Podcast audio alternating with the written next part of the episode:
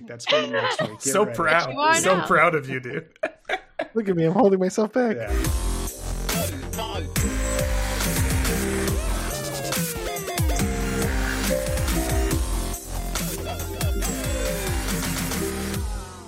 Banana. Welcome to the DL Gaming Podcast. I'm Bobby. I'm Nick, And I'm Amanda. and we don't have an Emilio today. No, we don't. But He's, he's currently living his best life right now with my uh with my aunts and uncles and my mom and dad at uh in Hawaii. So yeah. Hope he's So having he's- a lot of fun. he's Wait, doing did- good. I'm sure. Did they not invite good. you? I did get invited. I just don't want to spend five grand to go to uh Hawaii for four days or five days. Jesus, that, that's a ton of money. We know the real Yeah. reason, Nick. You're so committed to this podcast. You said, no, I couldn't miss an episode. That's honestly what it was. Yeah. It's really yeah.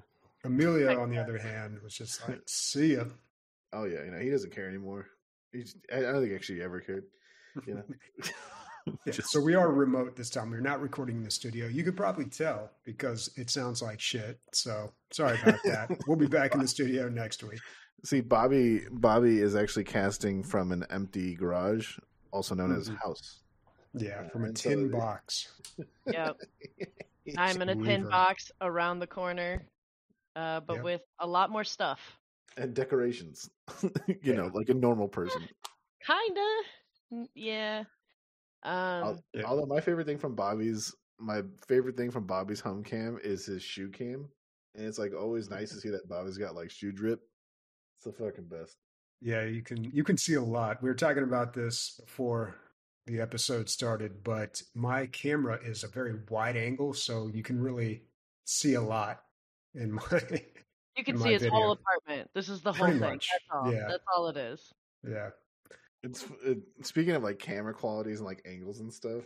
I saw a meme the other day. It's like when you're in your online college class and one of your one of the female classmates has a 4K camera for no reason, Hmm. and you're like, mm, it's a little weird. She just needs it for work. That's all. Yeah, she just needs a Both hustles. Yeah, both hustles. hmm Um, yeah, so I've got a bit of an announcement to make for everybody at the top of the show. Uh, we are definitely doing DLG Con. Uh, it is happening. It is going to be more official. Uh, starting next Sunday is when I'm going to release, and you can buy your ticket uh, to to stay there. So what we're doing is for September 30th, which is a Friday, to October 3rd on Monday this year. We're going to be on Lake Travis in Austin, Texas. Uh, all of us right now on the show are going to be there. Emilio and Sam are going to be there. There's going to be a bunch of people there. So definitely uh, keep your eye open. You can find out information on Discord, and you can join our Discord using uh, our website, and which is dlgaming.net. And then um, in the Discord, there is like a DLG Con uh, channel that you can check out and look at. And so things are pinned. That's where it's going to be. And so, like I said, next Sunday when we record the next podcast, that's going to be when it's released and you can purchase your tickets. They kind of range from about $250 like a spot to uh till probably about 450 I think if you were to get a range, but there is a document, there's all the information that you could find there and that will be released on Sunday. Yep. And if you don't know what DLG Con is, it's basically a big get together with all of us. And we mostly play a lot of tabletop games, video games, PC games, of course, but uh, it ends up being a lot of tabletop, a lot of magic, and it's a real good time. So if you can make it, definitely be there. Absolutely. We've got we're going to be on a lake this time. So there'll be lake activities and there's a pool and a hot tub and it's going to be it's going to be awesome.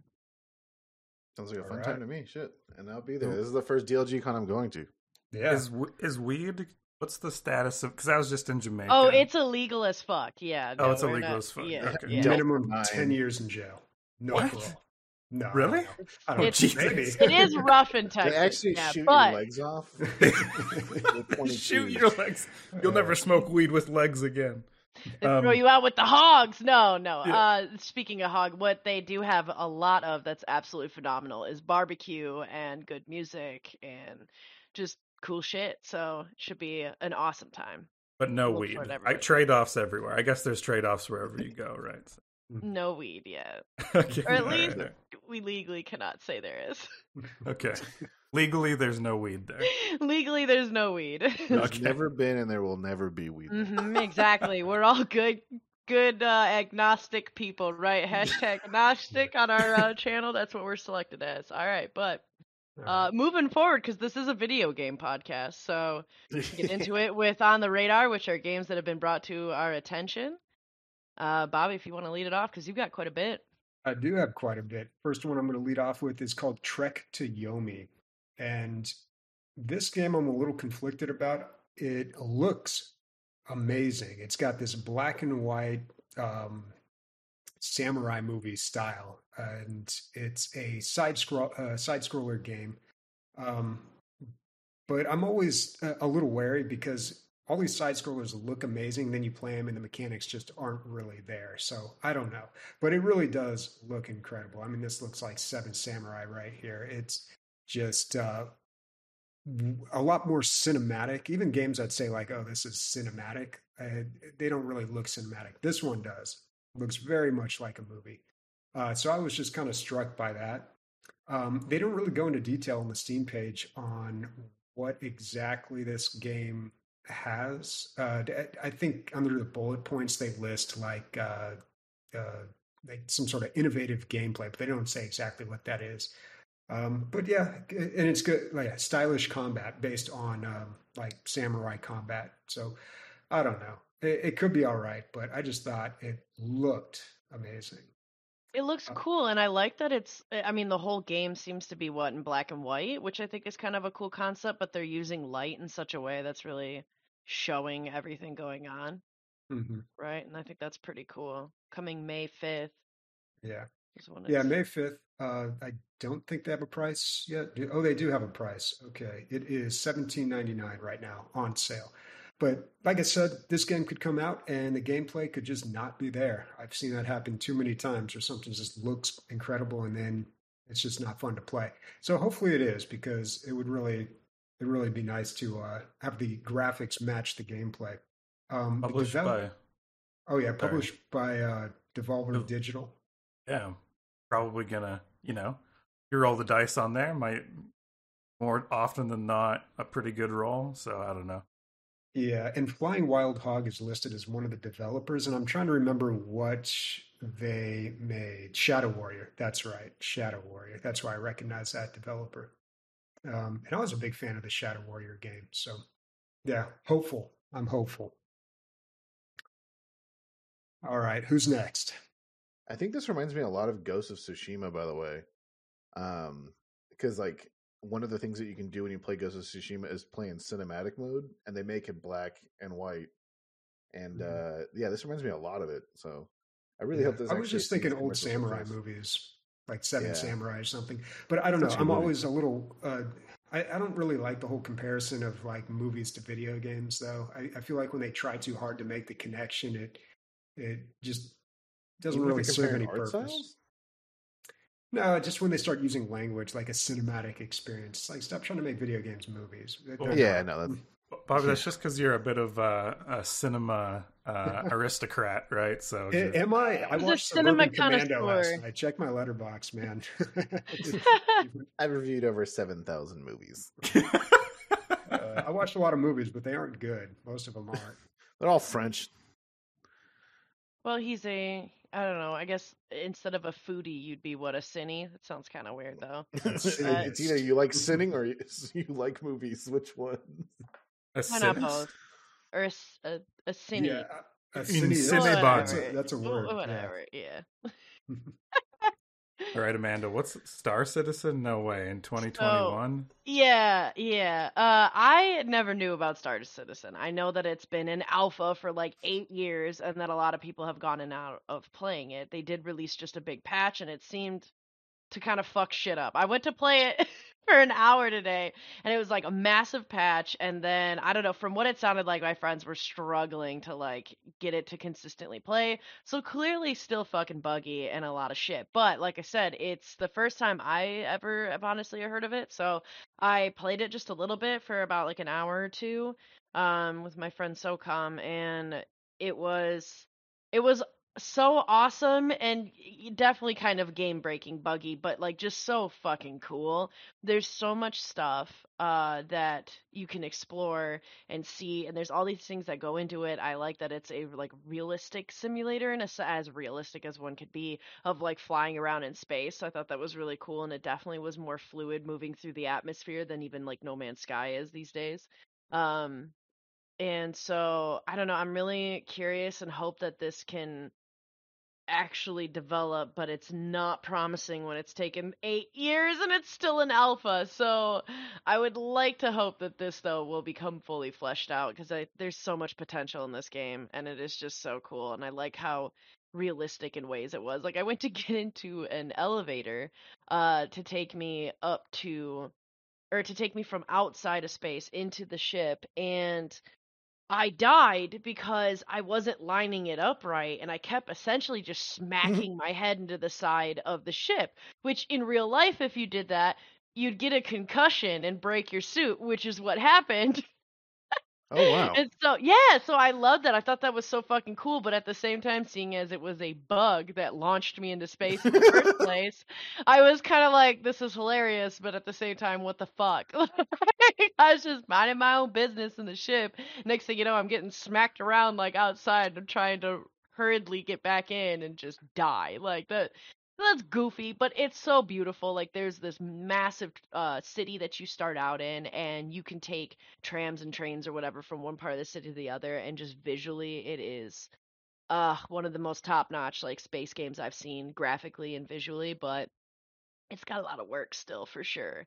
Um, but it was cool. I don't know. So it's on my radar because I'd like to come back and keep playing it. But I did play it enough to know that it's got so much promise to it still.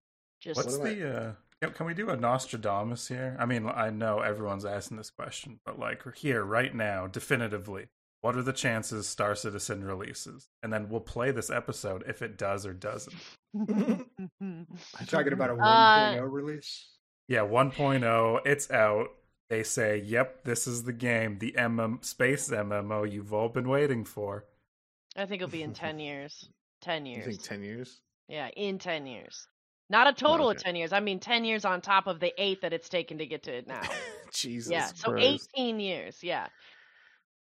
This We'll will be a multi-generational game not because of uh, something great like the Star Wars franchise, but because they just I don't know, Are- take fucking forever to develop it. Do you have a number, Nick? Uh, I think we're gonna see it like like Christmas time next year.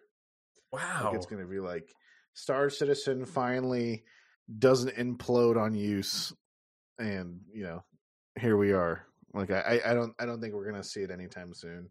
I mean, the game's in a playable state for the most part. I, I played a little bit of it. It is. Um, DayZ Yeah. was in a playable state for four fucking years and never got official release until another three years after that. yeah, I mean, it's one of those endless works and project, uh, works in process, works in progress. Whew, oh boy, all right, nailed it on the third time.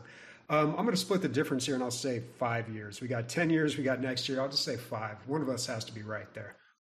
there we go. Is it is it uh, all of our Price is Right rules? yeah, sure, why not? What is the Price is Right? Never make- mind. I don't. I don't have to know. I don't. Don't get into it. Um, All right, what's yeah, the. Loot River? What are you looting? What are you looting in this river? Oh yeah, so Loot River is a. I was like Loot River. I'm like, what the fuck? I'm like, oh yeah, it's my game that I put on there. So Loot River is this really cool top-down um, roguelike dungeon crawler roguelike. roguelike.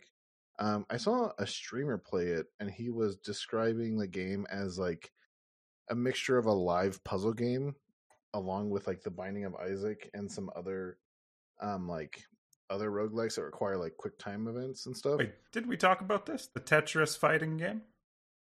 Did we? It I seems know. familiar. Oh, okay, whatever. Sorry, Nick. Go on. Um yeah so it looks pretty interesting to me um I think it's something that it comes out in fucking two days. Um, it seems to be a finished project. This is something that I think would be perfect for the um the handheld. What's it called? Steam The- Click.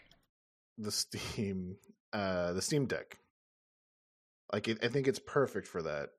Um and the reason I say that is that it's a game that requires like quick movements and everything, but it's a small play area, like as far as like what area of the screen you're looking at. So I don't know. I I, I think the game looks awesome. I think it's a game that I would play uh, once it releases. Um, I just want to see the price as well. Like if this is more than twenty dollars, I don't know if I'd spend that on it. All right. No price just yet. Comes out Yeah. in two days.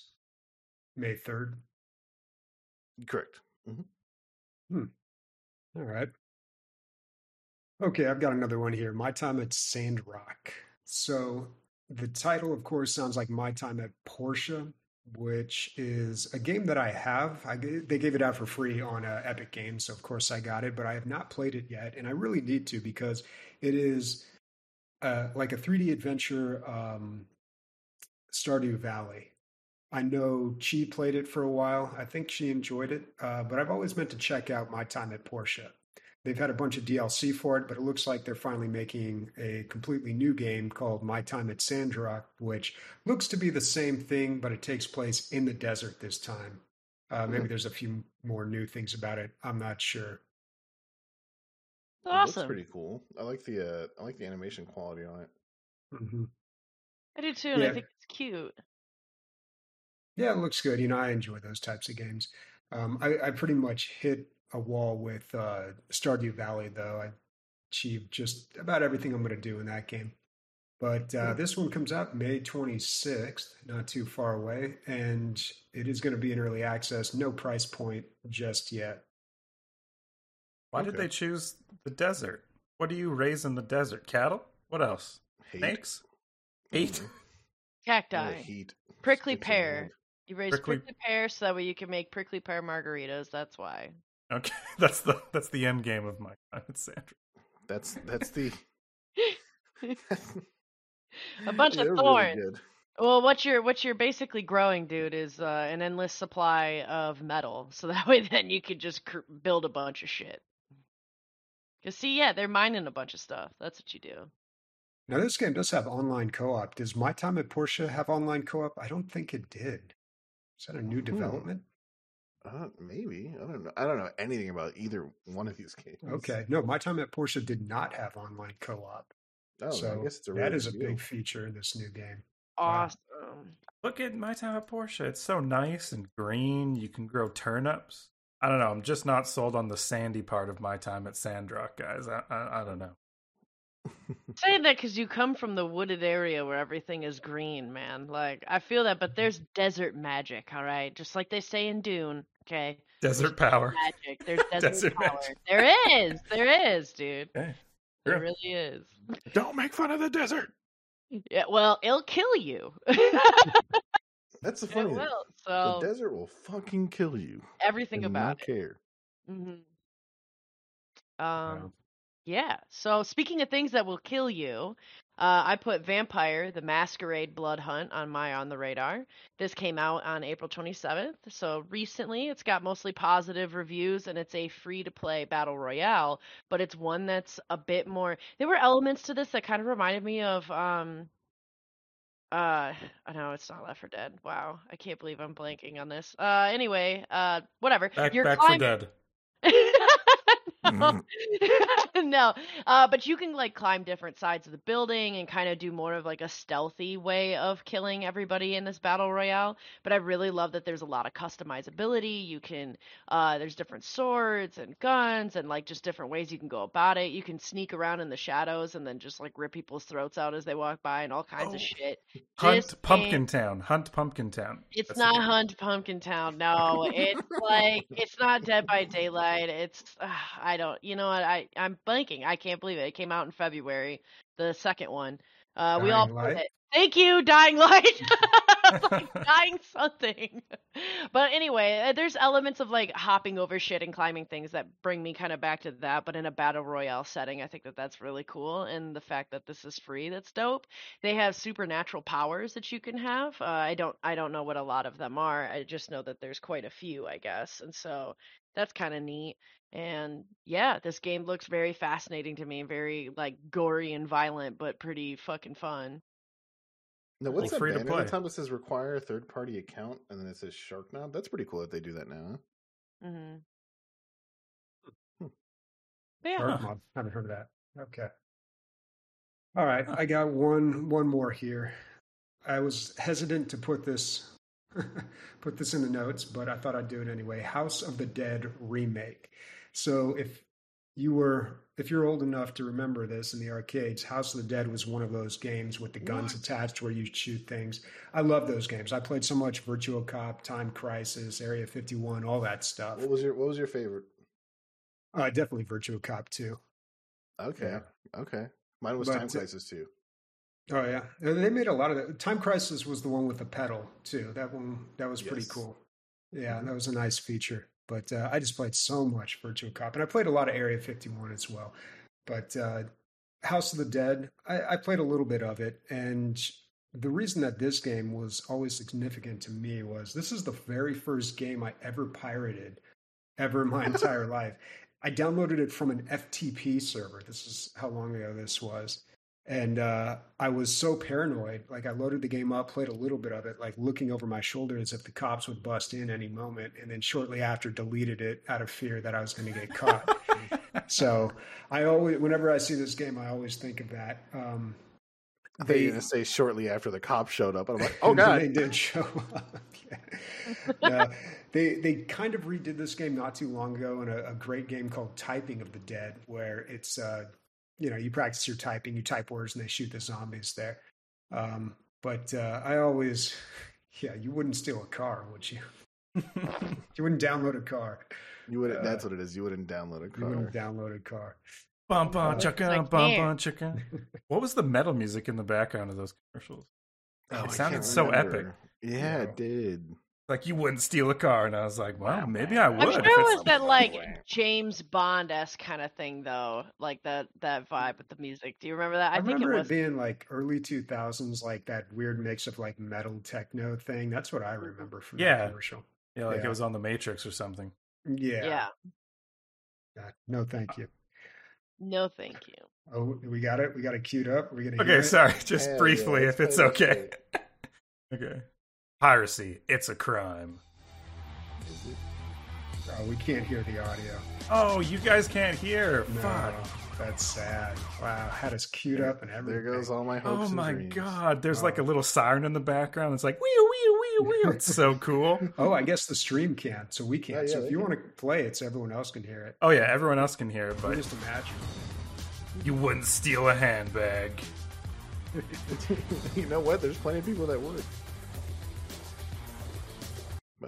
Okay, sorry. And You wouldn't steal about a movie? Wow. Yeah. I'd steal a movie. I, like at the minimum, I would steal a movie. I don't know about a handbag. That's like that's like someone's property, but yeah. that's like somebody's property. Uh, I was surprised at the price that they put this game at, though. House of the Dead remake for twenty two forty nine seems a little steep. You can get a bundle deal with the remake of Panzer Dragoon. You uh, are nostalgic Ooh. for that game, Ooh. yeah. But that's um, I haven't That's heard quite that a bit game in a more. while. yeah, it's been a minute. But yeah, okay. So that's all I wanted to bring up about that.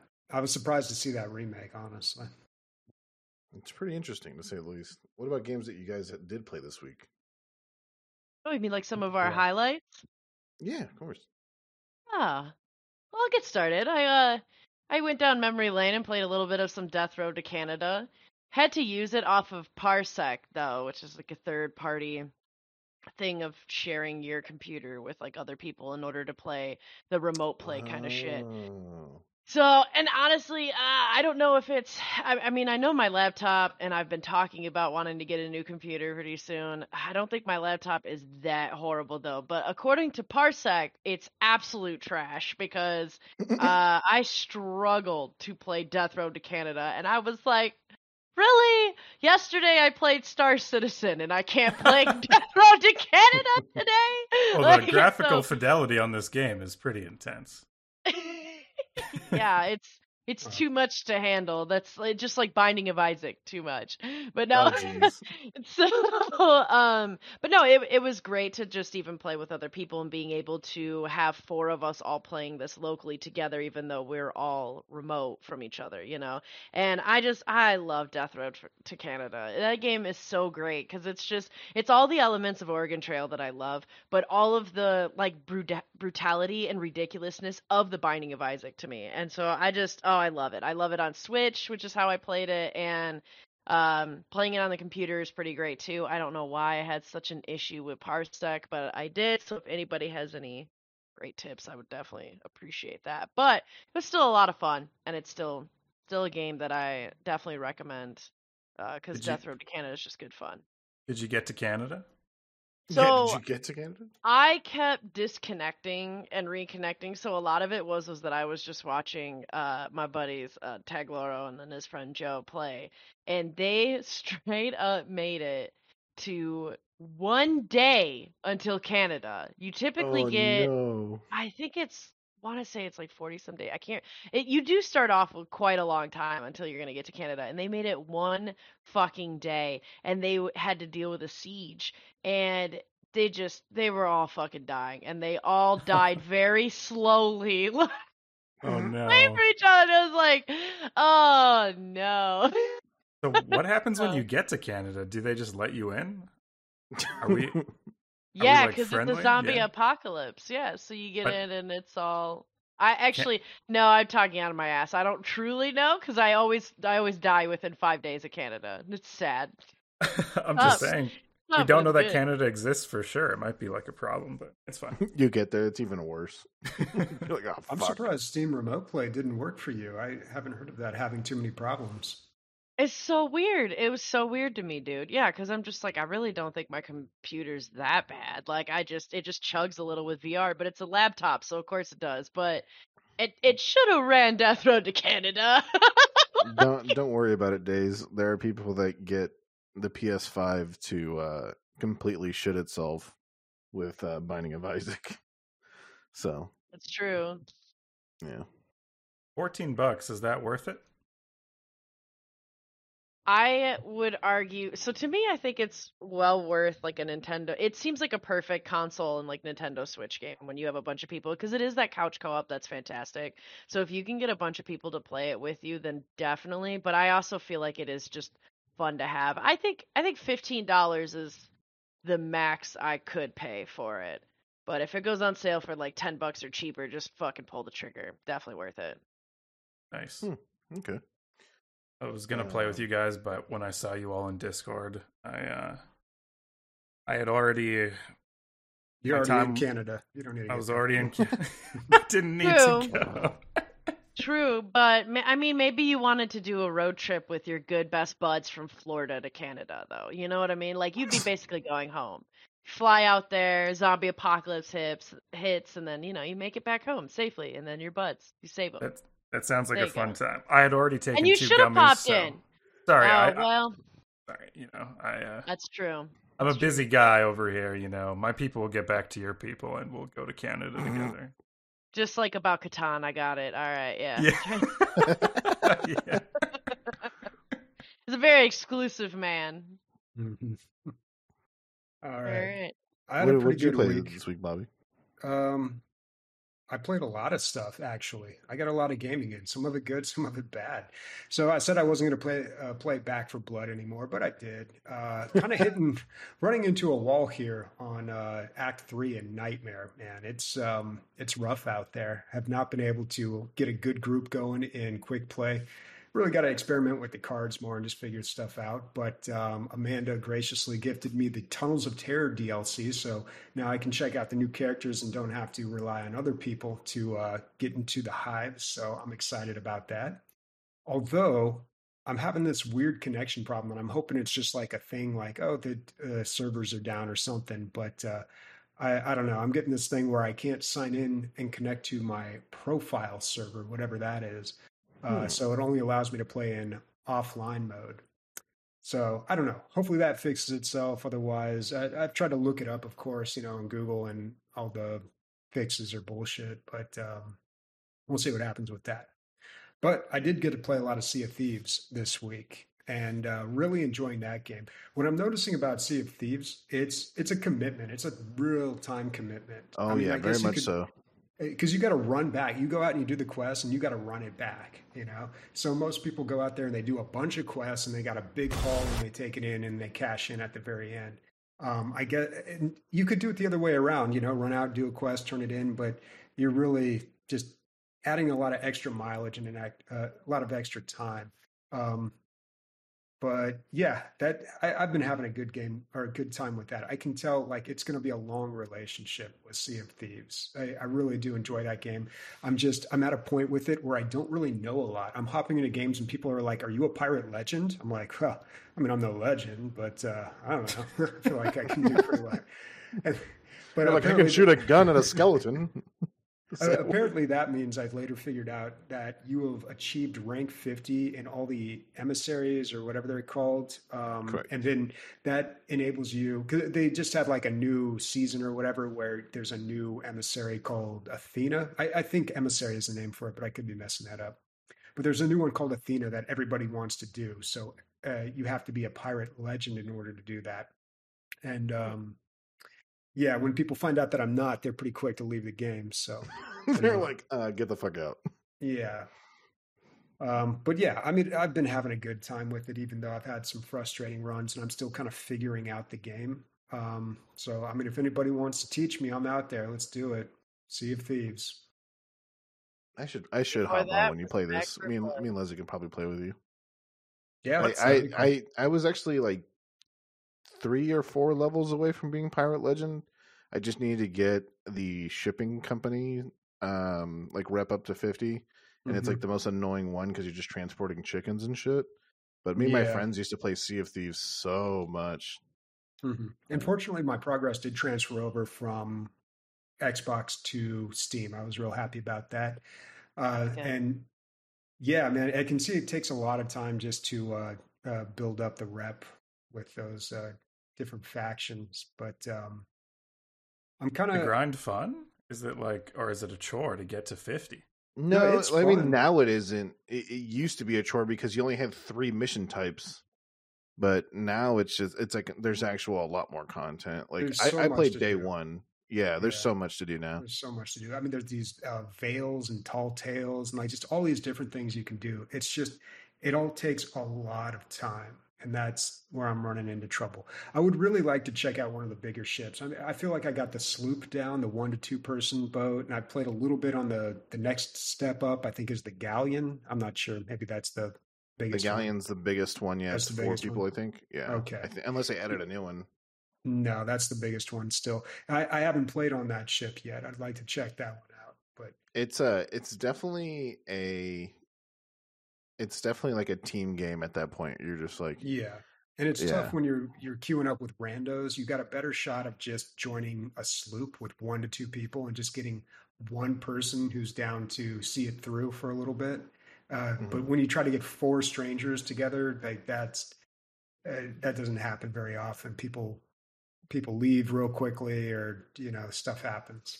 I think yeah. This, if you have three of your friends on a ship, isn't this like the funnest game of all time? Like people tell stories where it's like they were actually on a pirate ship in real life, you know? Like because of the open world and all the stuff that you can run into in the PvP with other people come past, you know? Yeah. It's a blast if it lines up right, yeah. There there's a bunch of things now that so like back in the day uh, PvP was really subjective. Like, uh, it was incredibly difficult to catch up to a ship if they just got any sort of ahead of you. Um, and so now there's a bunch of things to prevent that from happening. Or not, it's not, and they're not really cheap either. Like one of them is like a chain cannonball where like you shoot and then it shoots like a harpoon into the other people's ship and the, your ship attaches to theirs. And the other thing that people were asking for for like so long was the ability to shoot people's masts down, which uh, which is like what holds up the sails. And now like the combat is way um just way more fluid, I, I guess you would say, and it's it's a lot Yeah, less. plus, well, they added the Reaper thing too, so you can run a flag on your ship and get extra bonus points with with that faction. But it also puts your icon on the map and basically paints a target on you. That Uh, that sounds fun. Yeah, so a lot of people do that because the rewards are pretty ridiculous, but um, you know, it does it, it does lead to a lot of action. You can expect to uh, get attacked quite a bit more. I played so long ago. Uh, d- do you still like just respawn on your ship in 10 seconds? That's the thing I didn't really like. Like you're in PvP and then people just like keep respawning think- and keep respawning. I think Mm, you it's do, longer but I- than ten seconds. Um, But Yeah. if your ship sinks, then you don't. Obviously, The other thing is that I think there's a new thing now that you can prevent people from spawning. Um, which like it, uh I forget what it is, but yeah, like I said, there's something that you can use to prevent people from respawning. Like you can delay the time, and I I'm pretty sure that they also implemented the um the what is it called? Oh my god! Like, isn't there a thing to revive people now too? I can't remember. well, you can There's- revive people. Like if they're knocked Yeah. down, you have a period of time where you can revive them before Yeah. they disappear. Um, but yeah, I mean, there's been. I, I think I played the game right when it came out too, and I was like, eh, it's not. It needs more direction. It needs more things to do, and it needs like like more clearly defined objectives and all this stuff. And it has all that now. The game's expanded so much; it's really in a good spot. That's what I Look- keep hearing, and I I, I want to get my friends to play it. Um, I don't know. I might join you. Me and Leslie might join you. All right, So- let's do it. Sea of Thieves. Open Looking forward to uh, Bobby getting legendary pirate just tattooed right across the forehead, both eyebrows. Pirate You know. legend. I uh, funny enough, I um, so I played some squad, and we're talking about playing games with friends. Um, man, did I experience like a glow up story for one of my friends?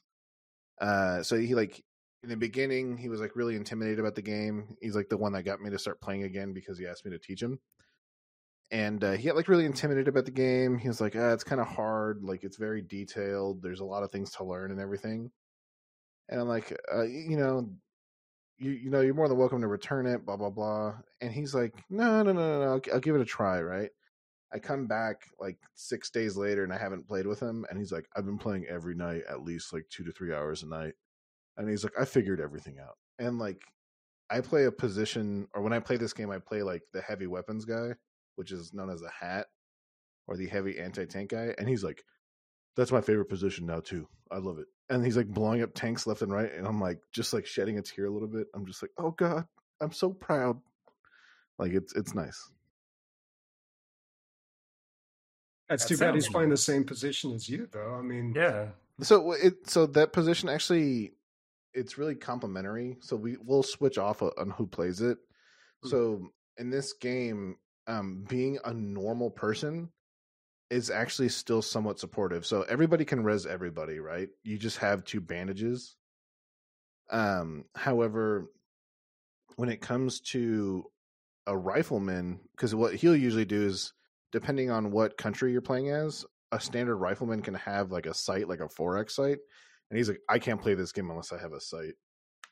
Um, but as far as a rifleman, what you can do is if you follow around a hat, you can drop a bag of ammo down, and they'll have more rockets to shoot, uh, like you know, vehicles and stuff. It's a, it's actually like, it's something that when you play with randos, it doesn't really happen unless you get somebody that's like really juiced to play, and uh, they'll actually like listen to you and stuff. But most most things in this game, like if you shoot like a tank, like a main battle tank, like an Abrams or something, what ends up happening is like it requires way more than just one or two like rocket launcher shots. So if it's you and like an and a uh, and a and a rifleman, then it kind of like levels the playing field a little bit. But once again, it just everything takes time. Everything takes like uh, supplies and stuff. So it's a uh, it, it's fun.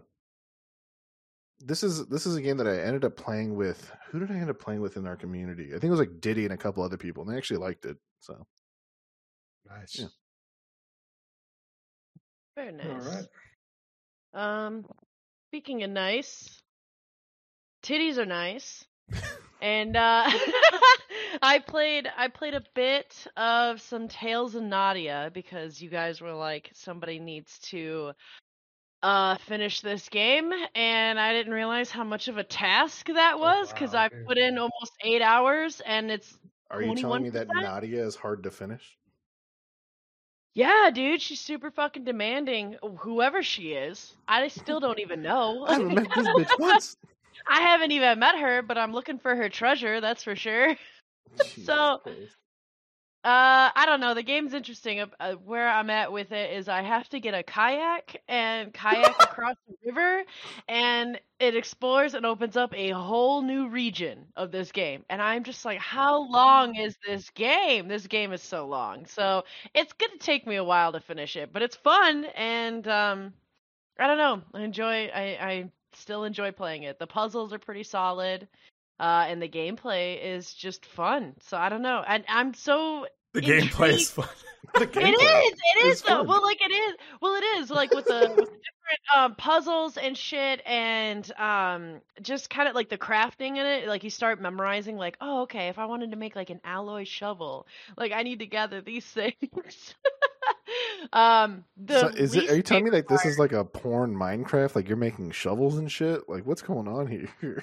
I'm crafting. Yeah, I'm crafting and I'm oh making jeez. I'm making like rock bombs to blow up and open up different parts of the cave, so that way then I could take two girls and fuck them in it. Like it's wild. Whenever we talk about this game, like we never like this actual sex scenes is the worst part about it. I feel like you know it is. Yeah, it's like I'm almost kind of like okay, skip through it. Like I want to get back to Yeah. figuring out how, where this treasure came from Who's Nadia? and how the pirates left here and who's Nadia. Yeah, I So just who like the okay, fuck get is all this Nadia? get all this porn shit out of here. I'm done with it. I'm done getting this weird like masturbation thing from the doctor. I'm ready for the caves. I'm ready to explore. So I don't know. I still enjoy it, but it's taking so long, man. It's just like, damn, eight hours in and maybe 20, Uh, 21 what's what's the time to beat on this game? Can we look that up? I think last time we looked it up, it was forty hours, but I'll look, I'll look it up again. Yeah, that, Forty. Jesus Christ Almighty! Yeah. Whoa.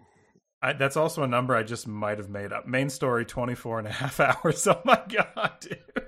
Yeah. That's so long. What? It's such is a long Oh, game. wait. I don't think that's the right game. Nadia oh, wait, wait. was here. Sorry, n- not Is that the prequel? You might Yeah. Treasure just- from Nadia. Uh, I don't think Google wants to show you this. You may just No, have to go okay, to. I got it. I got it. The main story takes 30 hours. If you do the main and extras, then it's 35 hours. And after all styles, roughly on average, it takes people 22 and a half hours to beat the, or sorry, 32 and a half hours to beat this game. Jeez. Is that counting you walking, watching hours. all the shitty sex scenes though? Like you can skip them pretty quickly. Mm, That's a good point. Okay, well here we go. They even have that. They have uh on this. I'm looking at how Time to long. beat with or without porn. Well, how long to beat.com shows that a rushed play through the main story is 30 hours. A rushed play through the main story plus all the little extras is 35 hours. So it's five hours of porn, is what that tells me. Did, did this game need to be this long? I don't know. I Well, really don't I think want so. to know how much money they've made. Like, I honestly want to know, like, how much money went to development. Like, what's their profit margin for this game? Probably a shit ton, dude. Probably. We should get They're on the Twitter and say, "Hey, we need a GDQ speed run of Tales of Nadia uh, this summer." Coming this That's summer. right, yeah. Because I need to know what the hell is happening with Nadia, dude. What if you Like- know how there's like there's like never mind, that was a terrible joke in my head. Terrible joke.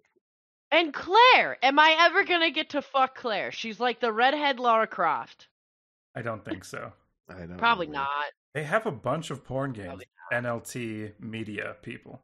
The next one is the Genesis Order. Looks like another harem uh, game. I feel like that's every porn Oh, game. Like I don't think porn games are just like this is your this is your wife. It's like here's your harem of eighty ladies. No, but they do have interesting story and shit in the Treasures man. Like he, the main character is fucking the mom and the daughter, and he's telling the mom like, "We should stop doing this because I really like your daughter, and this doesn't seem fair to her." And then the mom's like, "Oh no, she's fine. I know you're giving it to her good, so she's happy." Like what? Jesus Christ. Oh, it's uh, it's great. I approve it.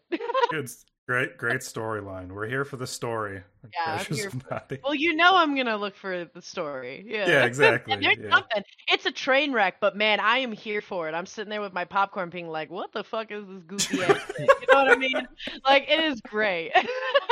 This is the So goofiest dumb. shit I've ever seen in my life. Bobby oh, just looks so embarrassed right now that he's Yeah, on yeah. webcam and we're talking about Treasures of Nadia. Like, yep, yep, we are. Yeah. yeah. Welcome to reality. Hilarious. Well, it won't be the last time we'll hear about this game, I'm sure. No, wait No, till they I come out with Treasures of Nadia not- too. Yeah. Well, I'm not talking about it anymore until I finish it, so it's gonna take me a while. But okay. uh, wanted an update because that was some of my highlights. that and Demeo. I'll just get into that. I played Demeo as well for a while, and this game's great.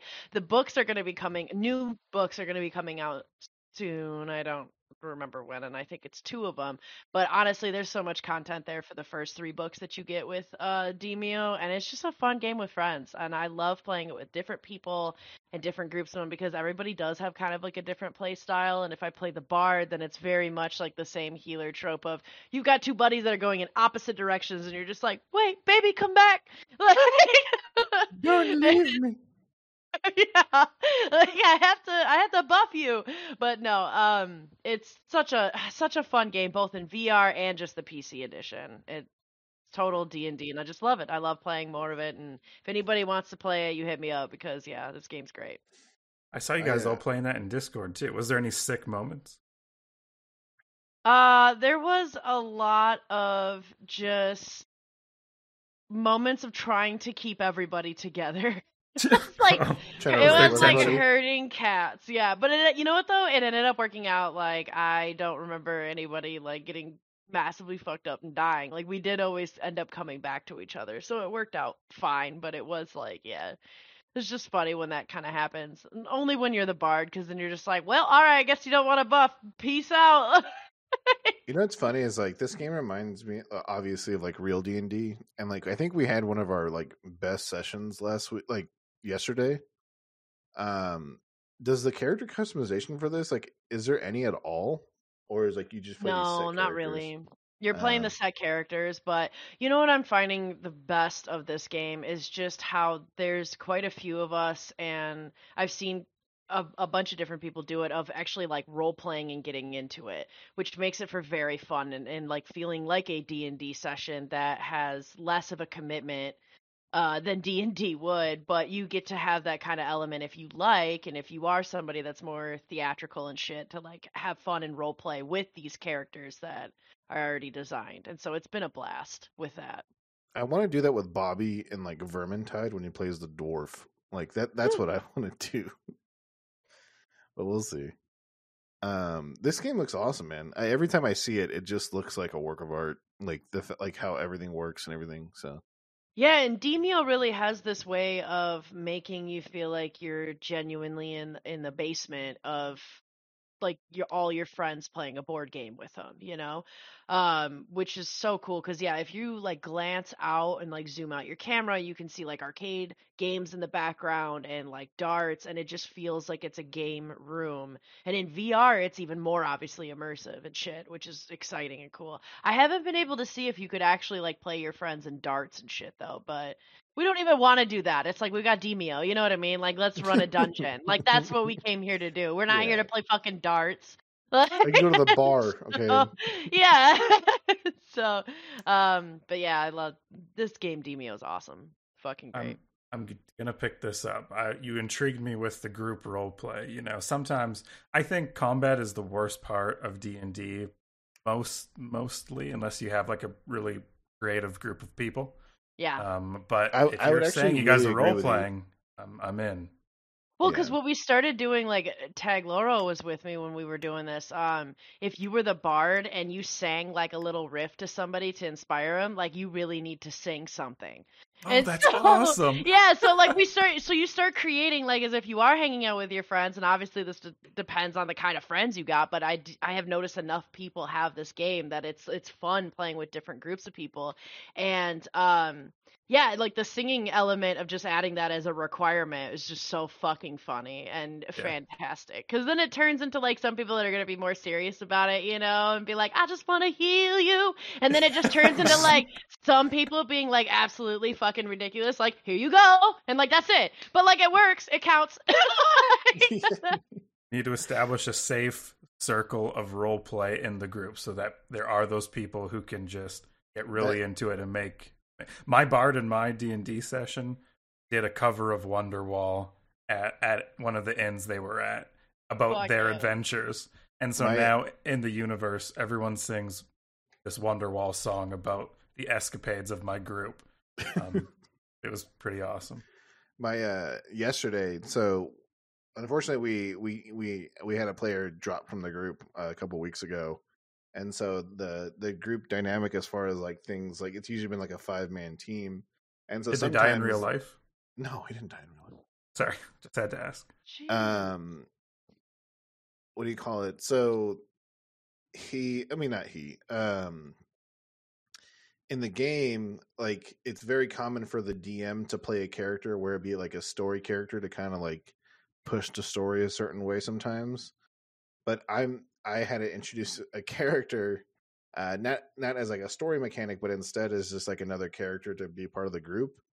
And it's a minotaur samurai and his background is that he's a kabuki which is like one of those actors that like paint their face and like are really emotional on like like they they they overexert all their emotions on stage and so like during this game i'm like having to like make funny faces and like talk with an accent and stuff and it was it's super fun and like when that role play happens the game like d&d is a completely different thing and uh, if that happens in this game then fuck yeah play demeo all day Yeah.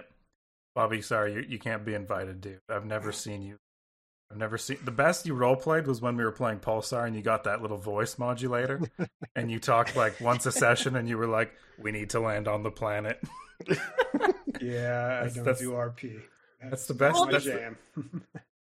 Why I feel not, like dude? This game is still good, even truly without the RP. It just does allow you to shine with the RP because it is like it is challenging enough because they randomize each uh, level, and you have three levels till you get to the boss, and that's per book. So there's three books out right now. I believe there's two more coming out, and um, so it is fun and like the combat's generated. There's been a time where I've jumped in the book and like the first level was just like, what the fuck? This is so difficult like and it was and that was cool but then you know it's it's very randomized but uh i don't know i think it's i think it's challenging and fun enough even if you don't like to role play but if you role play it could make the lack of customer or sorry of customization of the character not be like such a negative you know what i mean because you are playing a character that you start to know and develop with these different games since it's the same five people that it could be you know You sold me on.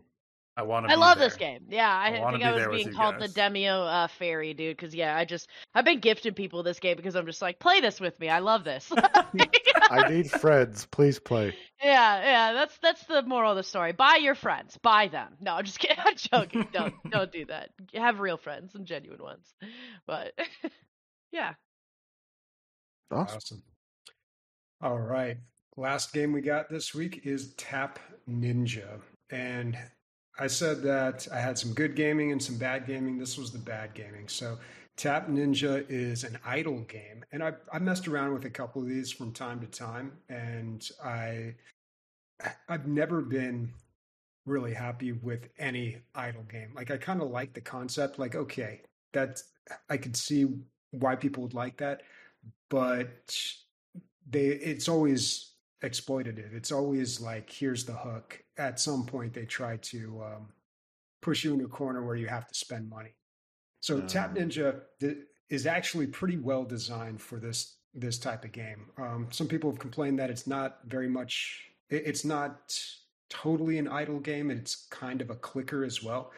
It's a little ninja that runs across a screen. You click the mouse or hit spacebar whenever a samurai or a hellhound pops up, and uh, you kill them and you get gold. Then you spend that gold on upgrades that allow you to make more gold, and then you spend that gold on upgrades that allow you to make more gold. Um, now you can actually not kill the ninjas. You can generate gold over time, so that's where the idling comes in, I suppose. Um, but the game, I don't know. I, I played this way too long, and I I just I don't know what it is about these games where it's just like, why is it that we like this? Why does this game work? It's so bad. I think I spent six hours on this game. I don't know how much Whoa. that was idling though. I, I could have just let it run for a long long periods of time, which I think I did. I, so I don't know how much of that six hours was that. Um, but at a certain point, I'm just like, I got to put this down. Like, I know this is going nowhere. I, I know like this is completely meaningless, like even more than other video games. But yeah, so I I just had to like uninstall it and not look back. But I don't know if you're into these games, this is probably this is definitely one of the better ones. I mean, you could not spend money too, but of course, everything's going to take you a lot, a lot longer. And it seems like this kind of got real popular on Steam uh, recently. I just kind of saw it pop up on like new and trending, and I was like, hey, okay, another idle game. I'll see what's up. But uh, I think it started out as a mobile game, so a lot of people are familiar with it from there. But uh, yeah, just get ready to waste way too much time because even the idea is like, okay, it's an idle game. You don't have to be there every second for the game. But then when you're away from it, you're always thinking like, oh, wonder how much I'm making now because you can immediately spend that gold on stuff that makes you more gold. So you're thinking like, eh, maybe I should just check in, click a few things, and you know, increase my gold generation. And uh, it's just pointless. It just it's a circular gameplay loop. Mm-hmm. Just uh, earn yeah. gold to to make more gold to earn, but isn't that life though? Oh that's just so deep. Here we go. Getting agnostic right now. race? Oh, i just make money to spend it. Oh what's the uh, meaning? Um yeah you sound like uh, actually no, I'm not going to say that. How many gamers do you guys think are just playing these types of games like on like this is their experience with gaming? Like cuz there's all those idle games, you know, you build your farm in your village. It's basically just like reskin to whatever yeah. theme that you're susceptible to. Yeah, I think the term gamer just got expanded a little too far when literally everybody on their phone was playing all these match 3 Candy Crush games, you know. Yeah. You know, you got to understand. Oh, go ahead, Nick. Have you ever seen like uh the people that sell accounts for these? Like that sell uh like for oh, example like WoW Gold style. Yeah, like WoW Gold style. Like they'll sell accounts for like uh what's Clash of Clans or whatever. And like they say like the level and everything, all this other stuff. Um and they they make so much money selling those accounts. And like when you see them doing it, you're like, what the fuck is that? Like there's famous videos of people doing like Pokemon Go, and they'll like literally be riding a bike, and like they'll have like nine phones and just catching Pokemon, like on all nine phones. And it, like oh obviously that's one where you have to travel, but this is one where you can be still and do it. So I found a Clash of Can plans. A Clash of Cans, the Clash of the Cans, for two hundred and twenty-two dollars, max level, two forty-six. That seems like a pretty good deal. That's that's a yeah and it's it's so crazy because like people people like will run like phone emulators and like get numbers and everything just to be able to like create those accounts and everything and then just sell them yeah. Who buys them? That's always what i thought like who has like i don't know there's people i've met somebody that uh they had like a second phone so they created another account and then every time they played pokemon go they would be playing dual time. So and they said that they were just building up the one account to sell it because they had a buddy already lined up in real life that was going to buy it off of him once he got high enough. But that's the only time I've ever seen it with that with like Pokemon Go. But it is like they they know somebody that's going to do it. You know. I don't we... know about anybody from like eBay buying that shit. I know I, they did I that know. with RuneScape, but Ah, uh, dude, people used to buy WoW characters like back back in when World of Warcraft first came out. When like you hit level sixty, I will never forget that druids sold for the most money and because they were so because they were so universal characters they were the only class that could heal tank and DPS. And so they were really wanted, and they were also known as being the slowest uh, class to level up. And so it wasn't uncommon to see people selling characters for like 300 $400. It's like, in like, you're just talking about at max level, maybe with a little bit of PvP gear, and that's it. Like, I, I yeah, it's pretty crazy. We can't complain about pay to win mechanics in games because people will just pit, you know what I, you know what I'm saying? Like I can't blame a developer being like realizing there's all this underground economic activity around their game and being like, well, why aren't I getting a piece of that pie? You know, people will pay like 300 bucks for a Clash of Clans account. Why not make it pay to win so they can just do that in the game and not have and, to go. And that's what that's what WoW did. Now you can boost your character to level 70 but there used to be rules where like you already you'd have to have a level 70 character already um and so it's like they they had rules on how you would do it and now you can literally just buy you you can buy an account Yeah. or you can open up an account you can boost a character immediately if not you get Or a you, free you one. can buy uh you can buy gold too basically with the wow tokens now as well. Yeah i mean wow has just been around so long now that they've pretty much had to acquiesce to all the player demands and everything that's come up.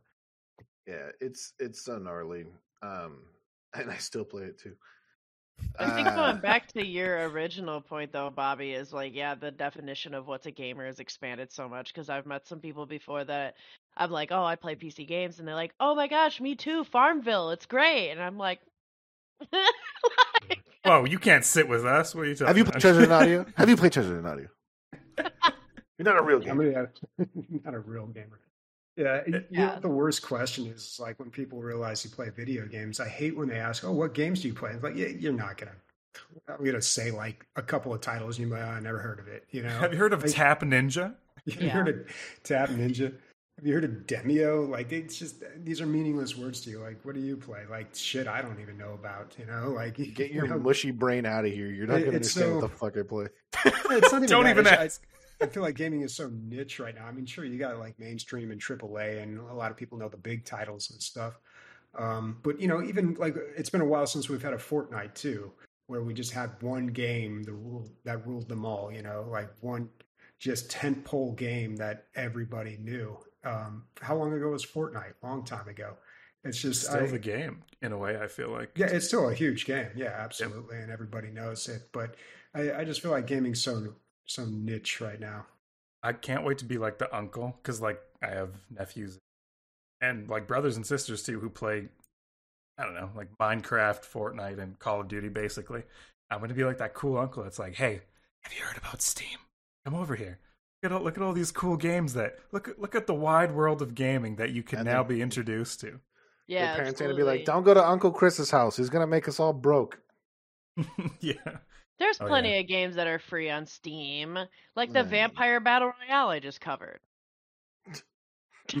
hey, Billy, you're 9 You're- Come check out this you're an game where you eat eight-year-old. people. Yeah, no, Uh, I don't think I've ever like successfully recruited anyone to Steam though. I, I feel like that's a hard thing to do. People are pretty much entrenched in whatever game they're involved with. It's really hard to be like, oh, you should check check this out, you know. And I, I mean, they might feign interest, but I don't think I've ever really like seen someone make that transition after I like thought I I opened them up to something. I I don't know. Rihanna's my greatest. This sounds weird. Rihanna's my greatest accomplishment. Not really, but just because I was playing Steam so much, she was loved gaming, but only console gaming before.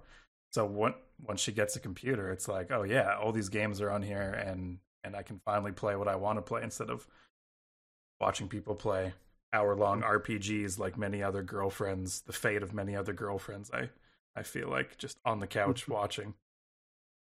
Stereotypically.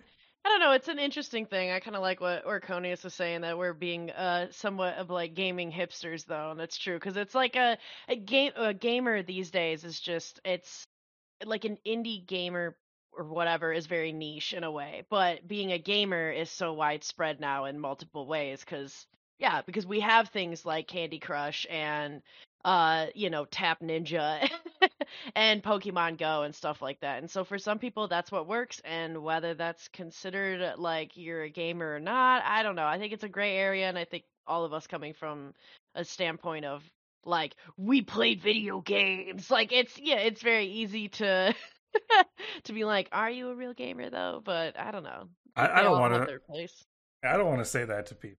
When when when I meet someone in real life and they're like, "I'm a gamer," and I'm like, "Yeah," and they're like, "I play League of Legends. That's the only game I play." I'm like, "Yeah." You know, you are like I, I can't say anything, you know. Yeah, same. But there is a part of my mind that's like, you could you could be more. you know, you yeah, could. I I feel like um yeah, it's almost sad that some people are really into video games, but they haven't explored that there's so many different type. You can be anything you want on games, you know. Like you don't have to play only the popular ones, but. and there's all kinds of weird games out there and interesting ones and like Bag of milk, ones for your dude. Ones. Yeah. Oh yeah, the bag of milk outside of a Bag bag, of milk, milk. outside of a billet, bag of milk, dude. It never Yeah. ends. Yeah, it's Yeah. fantastic. But it's all there if people just check it out. But I mean, yeah, it's some people don't. They just want to sit on their phones and every time they shit, check and see how their farm's doing. But that's cool too. That's yeah, whatever. That's Yeah, cool. Everyone needs Yeah. to shit. True. we're like eh, we're pretty. Everyone listening to this podcast is like, yeah, yeah. We we play games. Don't have to convince us on on this. Yeah, we're going down the weeds of just shit that everybody knows that we don't need to speak about. So yeah, that was some fun games with this. Did anybody play any of the game of the week? Project Zomboid. Speaking of shit. No, um, I think we're gonna turn this into the game of the weeks, obviously, because Yeah. Emilio's not here. Oh But, yeah. uh, yeah. No, I, I played a tiny bit of it, but nothing too like in depth. So- Uh, I'll yeah, I to cover it next week. Yeah, yeah. Yeah, we'll we'll play it next week. Apparently, I Oh, do yeah. have the game though, so I would love to play some. Apparently, yeah. it's in my library. No, no, I knew I did because I, I remember playing this with Emilio, and I looked at my Steam account and it did tell me, yeah, you played this back in 2014, 20 might have been 2014, I think was the last time I played it. So yeah, it's it's been sitting there for a while, but yeah, we will talk more about that next week. Absolutely. Um, You got. Oh, sorry, Bobby. I know you're about to surprise us. Please. Yeah, big surprise here, big reveal. Uh, it is our 440th episode, so I thought it might be uh, might be nice to kind of look back on uh, some of our previous episodes. So if you go to our website dlgaming.net, there is a little search icon that you can click on, and you can type the name of any game you want in there, and it'll tell you which episodes we talked about that game. So we get a lot of people uh, suggest this game or that, or hey, have you ever talked about this game? And um, yeah, we have. Uh, just type it in that little search bar, and you can see all the episodes that we've talked about it.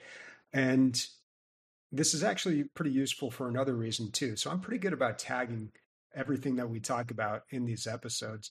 And when I go to post them, it says, uh, "Here are your top ten. Do you want to use any of these?" And we we did this once in the past. We talked about our top ten games and I guess topics that have come up consistently. And I remember these are the ones that come up consistently, episode after episode, because they get tagged multiple times. Uh, but there has been a little bit of movement in there. So I thought it'd be a good time to review that. But before I read the top 10 here, uh, any guesses on what are the games or topics that we have talked about the most on this podcast over the entire nine years that we've been doing this? Uh, Team Team, Fortress Fortress. 2. Yeah, Team Fortress Two. Team Fortress 2 is not on the list. Oh my god! Whoa. No. Yeah. CS:GO. Is CS:GO on there? Uh, CSGO is not on the list. The No. term What? the term roguelike or roguelite. Uh, no, that is not on there. Wow, you guys are striking Divin- out. Divinity Warhammer's not- Original Sin 2. Nope, Divinity Original Sin 2 is not on there. And you see, that's where a lot of people get into the pitfalls is they think like, oh, that's a pretty popular game, but I, that's a short window of time. That came out like what, um, 20, or that came out kind of recently. Um, so in chat, someone's guessing Warhammer. No, Nick, you haven't been around long enough, so Warhammer is not. Thanks. yeah. And the problem with Warhammer too is I feel like it, it there's different Warhammer games. So if we Oh, put them all together, they would probably be in the top 10, but the specific games are tagged individually. Uh, Deep Rock Galactic was also mentioned in chat. So that has moved up to the number three spot now. oh wow. Deep Rock That is Galactic. all you, yeah, by that's, the way. That's me. Yeah. and they had that season two update. Didn't even talk about it this week. That's coming next week. Get so ready. proud. So now. proud of you, dude. Look at me. I'm holding myself back. Yeah.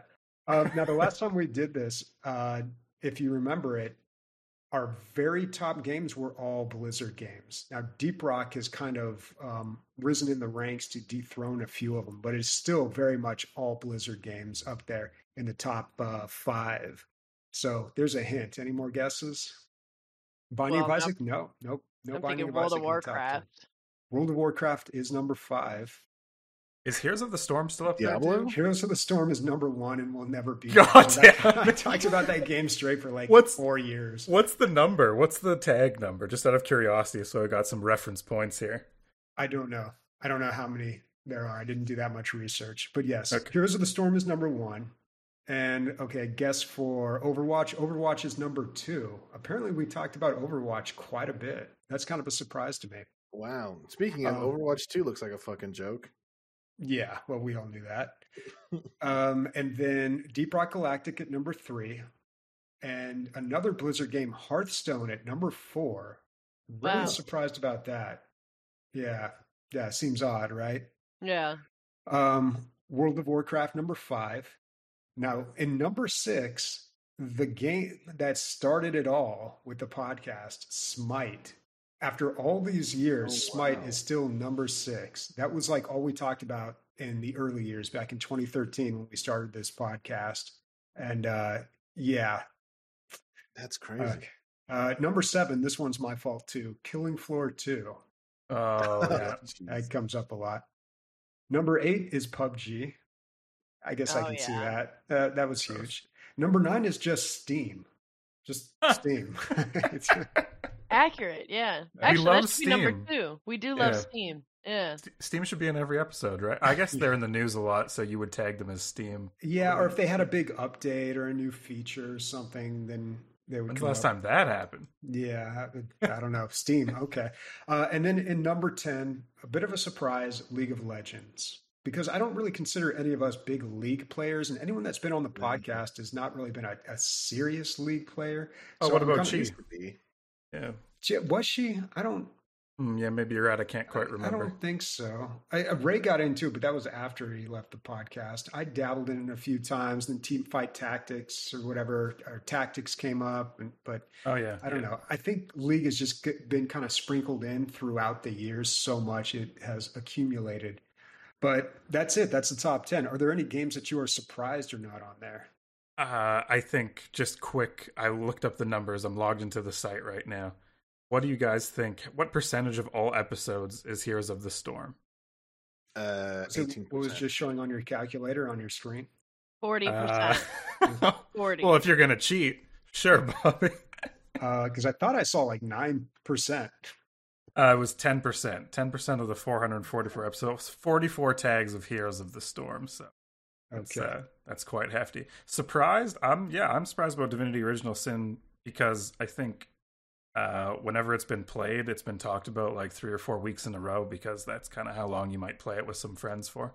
hmm Yeah, I mean, it has come up a lot, but I don't know. And I, I feel like Divinity Original Sin 2 comes up all the time in casual conversation, not as a topic that was posted in advance on our show notes. I, I feel I'm- like the game just comes up through I'm looking at the numbers. then I'm surprised that Sea of Thieves hasn't popped up more then. I think we need Ah. more time with Sea of Thieves. Sea of Thieves will start creeping. It- it's it's got to at least replace. Hearthstone. Yeah. Hearthstone. Yeah, Hearthstone. I'm just uh, Hearthstone. Really, I, I Emilio played a lot of that back in the day, so I feel like that one and Smite are just from the early years. So Oh, yeah. Or been that. Magic the Gathering. yeah, exactly. Magic the Surprised that's not Gathering. on How there. is that not on there yet? That that Oh, one's jeez. definitely coming up. We'll we'll see. I know Emilio swore it off, but we'll, we'll see about that. Do you tag Yeah, it every time? Maybe you're just like, don't tag it. No, Yeah, no, I do a little tag it. sus. And also, I make sure to tag things properly too. You guys don't make it easy sometimes when you put things in the show notes, but I try to tag everything the same way, the same time. So I don't put like MTG one week and then Magic colon the gathering the next week. you know, it's got to be exact so it, it matches. I try to I try to clean it up at the end and make sure everything's standard, but Oh, you should have seen it before you up. came along, man. It was a it was a real shit show. Um, if you combine uh, uh, Divinity Original Sin and Divinity Original Sin 2 for the amount of tags, it surpasses Smite on the top 10. So if I know those aren't the same game, They but don't count. Okay. sorry. We, we need accumulation of Warhammer is what we need because I was know gonna say, friends- yeah, Nick. Nick's like that cannot Stop, you're count. if Warhammer embarrassing doesn't." me. oh god. Uh, that was Single- fun, Bobby. What a nice little surprise. Uh, yeah, that is really awesome, man. Yeah, you know, and it's going to have to be a long time before we do this again because we did this at least a year ago, probably more than a year ago. And the only change is Deep Rock uh, moving up to number three over Hearthstone. Or I don't know, it might have been even lower than, than that. But uh, yeah, it's just, this doesn't change very often. So, Orconius is saying no CSGO. I remember a period of like when I started first listening to the podcast, whatever, four years ago. It was like on every single episode. mhm. Yeah, I guess. yeah, I'm, maybe maybe I need to check and make sure it's CS:GO and not Counter Strike Global Offensive. Uh, Yeah. But uh, yeah, so they could. That be. was covered for a long amount of time, every day or every time. Mhm. There was a lot of CS:GO. Yeah, A lot of CS:GO. But again, that might have been one that just came up in conversation and not wasn't like in the show notes. Yeah. Very true. All right. Well, enough of that bit. So you can check that out on our website. Click that little search icon and search for whatever. Do your own research. All right. Um, so let's move on to listener questions. All right. I think we missed some from last week. Last week we were like, we had one question and that was it. And we are like, oh, that's strange. But apparently we just missed them. So we apologize about that in advance. Uh, but the first one comes from Comfy Unicycle. He says, What's the first game that really grabbed you? that guy's fucking username. Yo, thank you for that. I needed that laugh. Uh, yikes. All right. What's the first game that really grabbed your attention as a PC gamer? For me, it was watching my dad play Oregon Trail and Age of Empires that really got me hook, line, and sinker. Um, Age of Empires 2 was a huge game for me. The first paycheck I ever made, I spent on that game. And uh, that was definitely like, it wasn't like my first PC gaming experience. I mean, that would have to be, who that would have to be those really old games like Wolfenstein, Jill of the Jungle, Secret Agent, like playing on Windows 3.1, uh, Commander Keen. I had a neighbor who had that game, blew my mind. You know, the shareware days. So Oh, yeah. pretty much all those games. But the one that like hooked me and was like, this is it. I'm a PC gamer now was obviously uh, Dark Forces 2 Jedi Knight. Like that was like no turning back at that point. I had a, I forget, I had a some sort of game con. I, f- I forget, but um, I remember playing some Star Wars games on it, and I was probably going to be a console player. But then Star Wars Rebellion came out for PC. I think that was one of my first PC games. It was either that or the old like Red Alert. Um, and then yeah, I was hooked from there because there was no RTSs on console for a really long Yeah, time. That's true. Um, yeah, a love story, a love story of RTSs. Yeah, and when they did bring RTSs to the console, I don't think it really took too well. There was that Halo one that they Yeah, Halo really Wars. Got, Halo Wars. They got really creative with the controls and like we're gonna make this work. It's gonna be groundbreaking and That was one of the best ones. The other one was that Lord of the Rings game. Did you guys ever play I that? remember Battle that, for Middle yeah. Earth. I remember it, Yeah. but I didn't play it. Yeah. They had they had a pretty uh, intuitive like controller way to to play it on console. That was fun because not a lot of my other friends had PCs, so um, multiplayer. Um, I had to play console with them. So if it was RTSs, we would take turns on the chair. yeah. That's there's only so much fun you can have watching someone play an RTS behind them. Yeah. Very true. Yeah, Command and Conquer was a big one for me as well. For me, my first one that really grabbed my attention was uh I was not al- I was uh, really young and I was not allowed to play Doom and my cousin had installed it on my grandfather's computer, but you know, being of the age where you know way more about computers than your grandparents do. Uh I just waited till my grandpa went to sleep and then I logged onto the computer and I played Doom and that was the first game that I awesome. was like, I love this. I was only allowed to play the garden, some like Jesus RTS game, dude. Of Jesus Like, not- RTS? What? No, no, no, no, no, no. It wasn't RTS. It was um, it was exactly like the Oregon Trail, but of like of the Garden of Eden or something. And it was a total Jesus. I don't even really remember it much because the game was trash, and I was only focused on like pretending like I was playing it, so that way then my grandpa would get bored and go to bed, so then I could play Doom. What are the what are the like what are the challenges in the garden of like you ate the apple? It was- eternal damnation. Yeah, pretty much. It was Oh, like, yeah. would you eat the apple, even though God has told you that you cannot? And like, Wait, like I already know the answer. I'm not yeah, it was eat it this time. The game was garbage, dude. It was terrible. So I was like, no, I'm playing Doom. But um, then also too, growing up, like we played a lot of consoles, and the one game that really solidified like being a true PC gamer was Warcraft, like the original. Uh, well, Warcraft three, sorry. yeah, Warcraft 3, yeah. hmm Yeah. I loved it. Oh man, I was like, this is great. And then I got into StarCraft and StarCraft two because of that, and I'm just That like, was the nail in the coffin. Would you say work when Warcraft 3 came out? I It was, was. Probably have the most hours in that game than game. I loved it, maps, and though. especially I was gonna say, and being able to make your own custom map, like, ugh, loved it. It was awesome.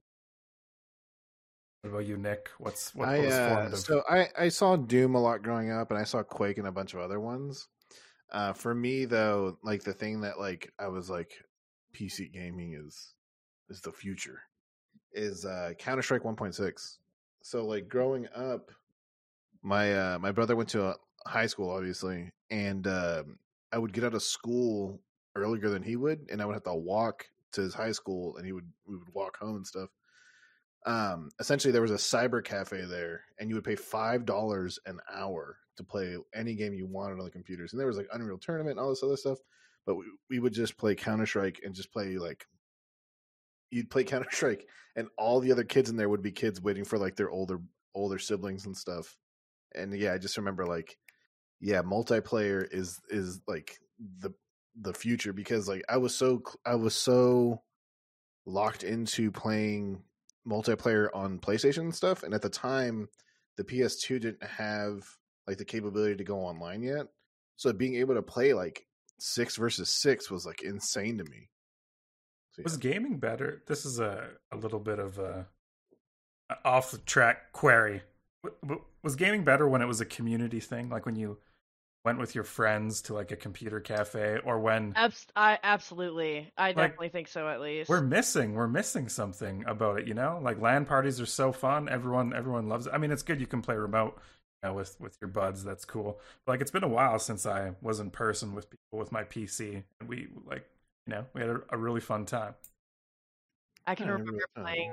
Call of Duty 4 with all of my friends. They had uh six computers at one of the cafes, but one of our friends owned the cafe. So when he Sick. closed, yeah, when he closed, he was like, "Hey, everybody, come over." And so like, I worked at Dairy Queen, so I'd bring a bunch of blizzards and shit. Oh hell yeah! Hell yeah, you're the friend that everyone wants. Yeah, and then and then I just show up, all the blizzards are upside down. You're like, "What's up? Who wants fucking Reese's, bro?" Fuck. They're all yeah, real. dude. Yeah, yeah. And so I'd bring everybody blizzards, and then like he would give us like monster and shit to drink, and then we would all just land up and play Call of Duty 4 against each other on the PC. That shit was great. And then we play a lot of Left 4 Dead as well, and um like um was a Guitar Hero and Rock Band because he had a whole setup and things like that. But I really gravitated towards computer and playing Call of Duty 4 with everybody. And yeah, that shit is amazing to land like that. And I miss landing with Age of Empires where we all Ethernet cabled into each other. Shows, uh, yeah, you can't you can't really get that as much anymore. I mean, like you'd have to make more of an effort, obviously, of it, you know, instead of like having the yearly guys fishing trip. It's like the yearly LAN party. Yeah, yeah, we should. Isn't there? Isn't there like a It's convention? QuakeCon. Yeah, isn't yeah, there a QuakeCon, the convention? biggest land in the world? True. I know nothing about. Do they only play Quake? Is this a dumb question? I, I know nothing about QuakeCon. Sorry. No, I think like in the early days, yeah, it was like only um, it games or uh, Bethesda. But no, you go there, you play whatever you want, but it's huge. It's Oh, cool. It's enormous. I mean, I went back in 2016, um, so I, I imagine things have been different since then. But they stream it all. It happens in August in like Dallas or Austin, so it's blazing hot. But uh, it is. It's like a real LAN party. It's just a sea of computers. People set up like little decorations and everything. Like Harambe was real big when I the year I went. That's how long ago it was. So they had like Harambe shrines and stuff. I got pictures somewhere. I'll post them in Discord. Oh But- man. Please Yeah. Post the It was it was crazy, great. man. It was just like everywhere you look, everyone's got their PC out, and and everybody's playing different things. Sometimes there's like little pockets of people playing the same thing here. I I Here and need to know what I do before I die. Like I, this is it. Like go to a huge LAN party. Yeah, That's. QuakeCon. I, I wouldn't mind making another trip. I would. I'd do it a little differently. I stayed with a friend uh, that time. I think I'd just pay the extra money and get a room in the hotel where it's happening. But um, yeah, man, it's uh, it's an experience if you've never done it. They do have like an exhibition hall, but it's not very big and it's not very crowded. It's not like a lot of these other ones that you go to. They got like a few things there, like a few new games you could play, or or like it's very hardware focused too. It's like some pretty hardcore PC gamer nerd stuff. So Yeah, if you're they- into that, There's Twenty actually old- Can we all go? I don't know, man. Yeah, we're just gonna we're we're gonna be a little late uh, this year. You know, we'll be in Dallas, but yeah, we should do, we should try to get a a QuakeCon trip. That would going. be awesome. I'd- I'd Before be I die. that. Yeah, that'd be pretty sick. Yeah. Oh, guys, we'd have some. Oh, Because we should throw it- our own QuakeCon. We should call it like um DLG. uh, DL, DLG, c- something like that. yeah. no, I do really want to go to QuakeCon. Like, n- Uh. No, no word of uh, sarcasm. August 18th to August 20th. Is it usually in August? That'd be cool. hmm Yeah, it's almost always in August if I remember correctly. nice. Oh, Yeah, There's a, there's an old there's an old photo of like one of the original QuakeCons, and everybody in there is shirtless. Like to like to include like the female players and like a bunch of other people. Like it gets it gets so hot in there that it was just, it's just like disgusting. Oh no, But, dude, uh, not anymore. It's freezing cold, and that's one thing that when I went, I went with somebody who lived out in Texas who uh, had been several times, and he kind of explained everything to me. He's like, "Dude, it is you've got to bring, you've got to dress warm. I know this is Dallas in the middle of August, but when you get into the land, they they run the AC so high that you will be freezing in there. You'll be freezing cold, so you actually Well, have to yeah, I think. bundle up. Yeah, you've got all those computers and shit. You don't want them to be overheating because it's Mhm. hot and they're kicking all the heat out, and it's just rows of heat. It, it was. It was like an ice box in there. At first, I was like, "Oh, this is kind of nice," especially because you step outside and it's just like, you know, if you've ever experienced Dallas heat, you know what I'm talking about. It's like an oven. But you go back in there, and at first you're like, "Oh, it's it's pretty nice in here," and then after about half an hour, you're just like, "Okay, I'm, my fingers are going numb." But, Okay. uh, That's pretty- 2023, guys. Let it's a year and some away. If we make plans now, I would love to. You know, let's slice Yeah, out some time. Yeah, God, I had a great time. They demoed. Um, they they had a presentation for uh, Prey that year. God, there was just there was so many cool things that were that were happening there. Yeah, awesome. good time. I'm down. Alright. That sounds exciting. Back to listener questions. Uh, Zap's got a few. Uh, outside of the Steam Deck, have you tried any gaming on Linux or using Linux in general? Any thoughts? I'm guessing you guys haven't. Never have. No. No, No. yeah. Uh, Mimi brain don't work good. Mimi don't understand Linux. Oh, I mean, I man. do. I understand the concept and everything. I just don't want to. You know that it's an operating system. Yeah, Linux and is I the know a bunch penguin? of other Yeah. stuff with like bootloaders and stuff like that. But I'm Is the just like, yeah, I'm penguin good off Linux? that. Mhm. Yeah, yeah, that's the icon for Linux. But there's like a thousand distros out there, so you know there's a million different kinds. I myself have used mostly Kubuntu, which is Ubuntu with KDE instead of the GNOME desktop environment. It's just a little slicker, a little little flashier.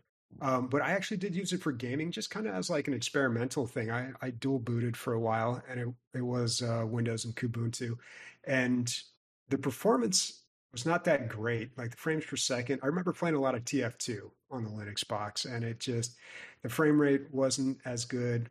And weird little things like the font w- would be different, or different from what I was used to. And um, yeah, I didn't like it very much. But there's actually a lot of support out there for gaming on Linux now. It's it's not like it used to be. It's uh, it's a lot better, and it's a lot more games uh, there's a lot more wider support, I guess. You can play a lot more games on it.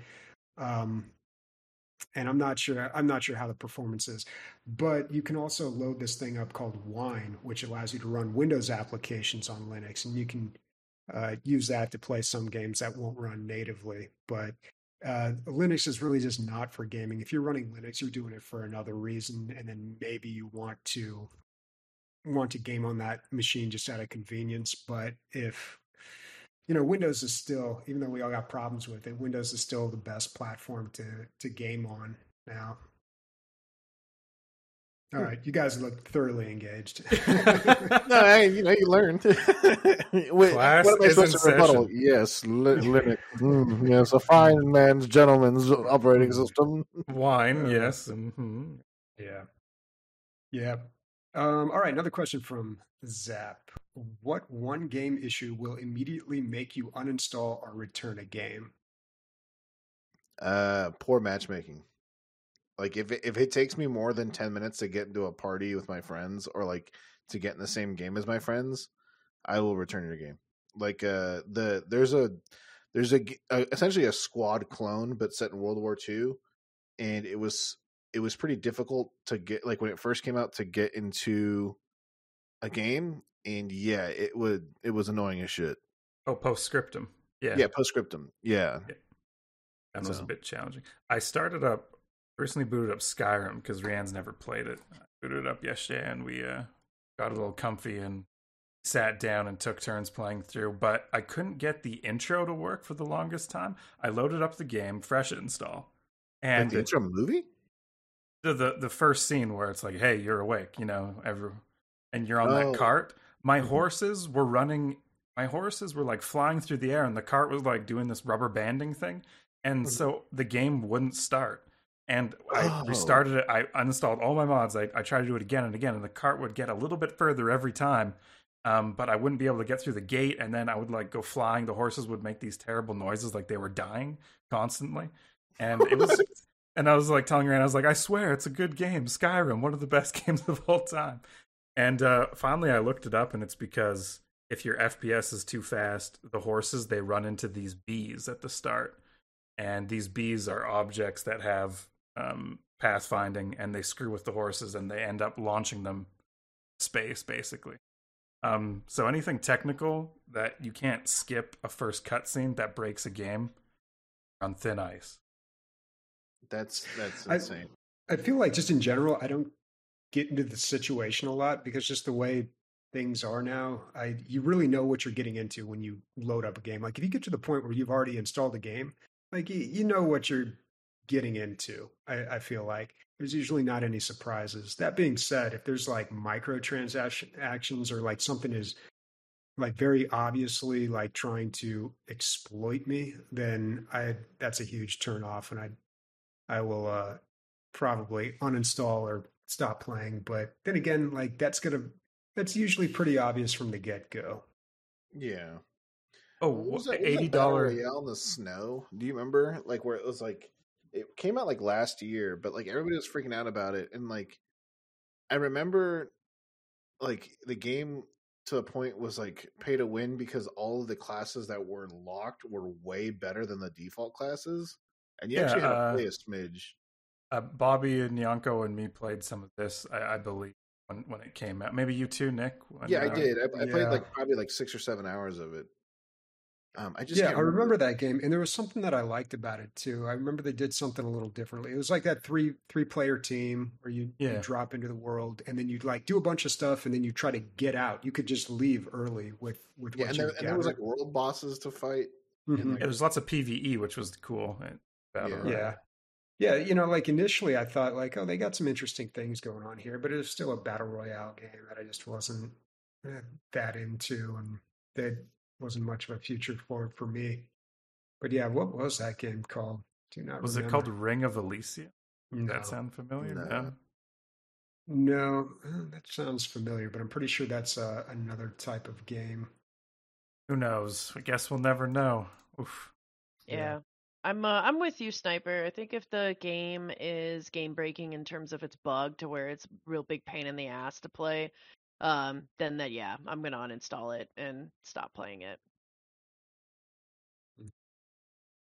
All right, one more question from Zap. What's in your pockets or purse right now? And if it's something weird, why is it there? Uh, right now it is. Uh, man, what do I have in my pocket? Oh my god, I have a tiny pig. Just a phone. Sorry, everyone. no, I, the I only have- thing I ever carry in my pockets is keys and my phone. Hmm. Yeah, no, nothing too interesting in my pockets. You've never put anything else in your pocket? Ever? Oh, yeah. I mean, in my life, I'm sure I put other stuff in Well, my I'm just saying, you just said I never carry anything else in my pocket except my keys, like as a rule. Like I don't put anything else in there. Um, I mean, not as like a hard and fast rule, but uh, there's usually nothing other or nothing else in my pockets other than that. You Yeah. ever put your uh, hands in your pockets? Oh, he Mm, someone found it. The game's called Scavengers, by the way. Scavengers. Oh, was the name. scavengers. Scavengers was the game. Raging, Raging Cajun. Thank you, Raging. Thank you, Raging Cajun forty five. Yeah. So, uh, like the typical girl that I am, I have a big old purse and a bunch of shit in it. I'm not gonna go through everything in it because we would be here for a very long time. Some of the random things include a lint roller because I have cats. Yes. A This claw? one's my favorite. The passport to national parks, where you Oh. can go to different national parks and get stamps based on when you went to these places. That's when I went to Philadelphia. That's March 27th, 2021. I need a So- purse. This thing is fantastic. I go everywhere to get my little stamps. And then there is a national monument here in San Diego, the Cabrillo National Monument. I can't get a stamp for that here, but what I can get, the other thing random in my purse, is you can get travel stamps from the National Park Service. And this is where, yeah, I dude, I stand the National Park Service so much. I'm such a fucking fan. Uh, but coming from such a flat land like Michigan, where we have three parks and two of them are inaccessible, I didn't know this was a real fucking thing. Um, and so I love it. But you can get like, I have like a Grand Canyon little park stamp, but it's cool because it's like you know the stamps you, you if you were mailing shit. I don't know why I always have it in my purse because you never know when you find a good park to get a stamp. this is so wholesome. Thank you for that. Oh, yeah, I and then I just have gum because you always need gum. So- nice. Gum is good. You know what? you I go. I carry a backpack a lot, especially if I'm at work. I always have my backpack, and I guess that's kind of like having a purse. I've got a whole lot of stuff in there. I mean, I just got like adapters and batteries and Ethernet cables and USB cables and all sorts of stuff. Little Inspector Gadget thing going on there, and of course my laptop. Hell yeah, it's your survival pack, dude. I have a hiking day pack pack that's like that, and all it has is like first aid, water, Hmm. snacks, like things like that in it. No, I don't have any of in case I that need to survive. Yeah, but you have it to survive for electronics. That's Yeah. a- in the modern world. Modern That's right, Survival yeah. pack. exactly. Yep. It's got batteries and half a Bitcoin and There you go. everything you need. A handful of NFTs, you're good to go, dude. Oh yeah. I have right. literally nothing in my pockets. So yeah. Okay. And I feel like I don't know. Women's clothes don't really have pockets, do they? Like that's not a. It's Yeah, not they like do. guys. Oh, they do. That- okay. They uh, they didn't for a while, but now it is a big thing too, and companies are paying attention. So now every dress that probably doesn't, it probably shouldn't, but every dress now has pockets. Yeah, Mm. and a lot of our jeans have pockets. so Nice. All right. Uh, questions from Warconius. Did anyone from the podcast play Wasteland 3? I'm playing it now in co op, and to be honest, enjoying it more than Divinity Original Sin 2. The humor is fantastic, and I love the perk system. What are your top CRPGs of all time? Wasteland 3. Okay, so Emilio's not here, unfortunately, but I remember him playing this game when it was in early access, and he didn't like it at first. And then he went back and played it a long time later and really enjoyed it. I remember this was one of those games that I always remember just like, you know, you got to, with the early access thing, you really got to come back and revisit the game because they, it, they could make a lot of improvements. This was like one of those cases. Um, but I myself have never played it. In fact, I don't think I've ever played a Wasteland game. Maybe a little bit of two a long, long time ago just to check it out. But uh, this is one franchise that I just was never, never a part of. this game, Wasteland Three, caught me at a really good time when I was in between assignments. So I put quite a few hours into it off of Game Pass because I think it's still on Game Pass, but that's when I got it and played it. Um, and it's it's really good. I'm such a sucker for CRPGs though. Like I I do like a lot of them. so this one was no different and I I really like I thought the humor was one of the best parts of this game because I still remember that it was a funny game.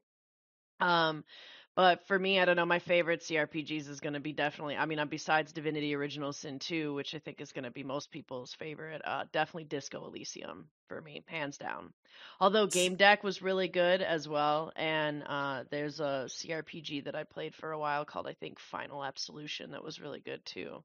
What what makes something like C is computer RPG? Like it, is that just like a certain style? I'm not really big into CRPGs. You know, when you say Disco Elysium and um, like this Wasteland 3 game, I'm imagining like XCOM 2. Is that a CRPG or? I actually no, I've never played XCOM, XCOM on your 2. phone. It's a tactical turn-based game. I don't know. Uh, for me, like a CRPG is just an RPG, but a little more complex or advanced. That requires, you know, that caters more towards a PC gamer, like something that you probably would fly as well on a console. Like maybe you'd have some difficulty because the controls or whatever on there. Um, it just wouldn't really be that acceptable on a console. So I don't know. I just always kind of regarded CRPGs as like, like um advanced RPGs, like RPGs, but like really a little more hardcore, I guess. Gotcha. Cool. Yeah. Yeah. I don't, know. Me, I, I, don't play a lot of kinda, these games. For me, like, there's also too like the whole angle of somewhat of like a top down, and they don't always have to be like story rich, but they do tend to be more story rich because they're more complicated, as you were kind of saying, and complex. Mm-hmm. Um, but yeah, there's gonna be like skill trees and to a certain extent choices matter i think are also applied into this. Because yeah if you're role playing then your choices would matter based on the role that you're playing and shit. But i yeah i do think that there's a type of aesthetic and a type of way that crpgs are and i do think that like divinity original sin 2 and wasteland 3 like they're good examples of that. But i would argue disco elysium's also a phenomenal example of it too. Um but and they all kind of have like similar aesthetics and stuff as well at least to me. But that's a really open ended way. Yeah, just like an RPG that's on the computer. Yeah. Cool. You know, the Star Wars ones, I guess uh, those would count, right? Knights of the Old Republic 1 and 2. Oh, really? Wait. Or is that yeah, just like general RPG? I think, I think, well, yeah, that's. I thought those were console ports to PC. I mean, and when you play them, it kind of. I recently uh, playing uh, KOTOR 2, and it's like very evident that it was not meant for a PC. Oh. Well, well, Warconius has specified that he's in his context that he's talking about. They usually have a lot of options and openness for CRPG, kind of like an open world concept with that. Then it's like, is Skyrim CRPG? I don't, but I think you're onto something with like the isometric viewpoint. Like I know what it, the games look like. I just don't, you know, know what exactly. I couldn't describe you description of what a CRPG, but if I saw one, I'd be like, yeah, you know, like Divinity Original Sin 2, I feel like that is a CRPG probably. It's a classic one. Yeah, Baldur's Gate 3 would be another CRPG. Yeah, yeah. like it's yeah, but that's uh, they they are isometric I, I, or uh, RPGs as well. So it's yeah, it's a I don't know, it's a it's a fine line. It's an interesting thing. All right. Well, one more question here. Anyone from DLG Discord in London, England? Impromptu DLG hangout in London on May 7th. I've got a free evening and platform seems cool. Uh, that's also from Warconius. Yeah, and if you follow that link there, platform appears to be kind of like a barcade, I guess, but a little different. It doesn't just have the arcade cabinets. Uh, you rent like a booth and you sit down and you get what is it like an hour or two to uh, play games so, so kind of different. going back to the cafe, like the gaming mm-hmm. cafe, but a modernized one. That would yeah. be interesting if they started adding those, you know, because the bringing back arcades themselves are big and booming now with beer and like cider arcades and things like that. They're everywhere. I wonder if they are going to bring back uh, gaming cafes to a certain extent. Oh yeah, this one has like actual gaming people. Hmm. Interesting. Yeah. That would be neat because yeah, I've been to quite a few arcades, but I never really went to an arcade, so the nostalgia doesn't doesn't really hit me. Yeah. For most about what I've seen there, like no one is really taking it too seriously. You know, they're just like drinking and playing some ping pong. So. Yeah, it's just like something fun to do. It's not really like like you don't go there because you want a game. You go there because Yeah. you want to drink, and then it's like the gaming is just kind of a little distraction, I suppose. Yep. But it, um, you know, you go to those barcades and like the uh, they sh- the cabinets are always busted beyond belief, and it's just and you know you you have to like buy ten dollars worth of quarters, and then you just like walk around clanking these corner quarters. like you're not gonna spend all that. Like probably Hey, not. Clanker. Oh, Um. For, we do have uh, quite a few listeners from the from the UK. I'm not sure any in London, but Bobby, you remember that podcast you went on a while ago, or I, at least I think went on the uh, PC Gamer UK uh, po- podcast, what? UK PC Gamer podcast. One of our listeners Oh, asked. the- it was like Horrible three. gamers podcast. Uh, maybe I'm thinking of the wrong thing, but Yeah. in our community and their community, the PC Gamer UK podcast, there's a bunch of overlap. Hmm, Um, I joined their Discord just to like check it out, and uh, quite a few of our patrons are also patrons for them. So if you're listening to this, you can meet one of our listeners, Warconius, and uh, he gives really good back massages. He loves hearing about uh, poetry from the 18th century, and uh, he loves his beard touched dip your hand in some olive oil and then just stroke it. That's what he really likes. You meet him, those are my tips to you. Yikes! Uh, because that was super enticing of a sell, I'm sure. so you can always DM him through Discord, which is Warconius, Warconius Shun. He might still be going off of off of Discord. And if you haven't joined Discord yet, I don't know what the fuck you're doing. You need to do it. it's on, uh, yeah, once again, our website, dlgaming.net. The link. All right. Well, I think that's a show. What's everybody playing next week besides Uh, Project Zomboid? More squad. Uh, I'm also gonna try to check out um, Chivalry Two. I heard that got an update, so check it Hmm, out. Okay. I'm gonna try and play some.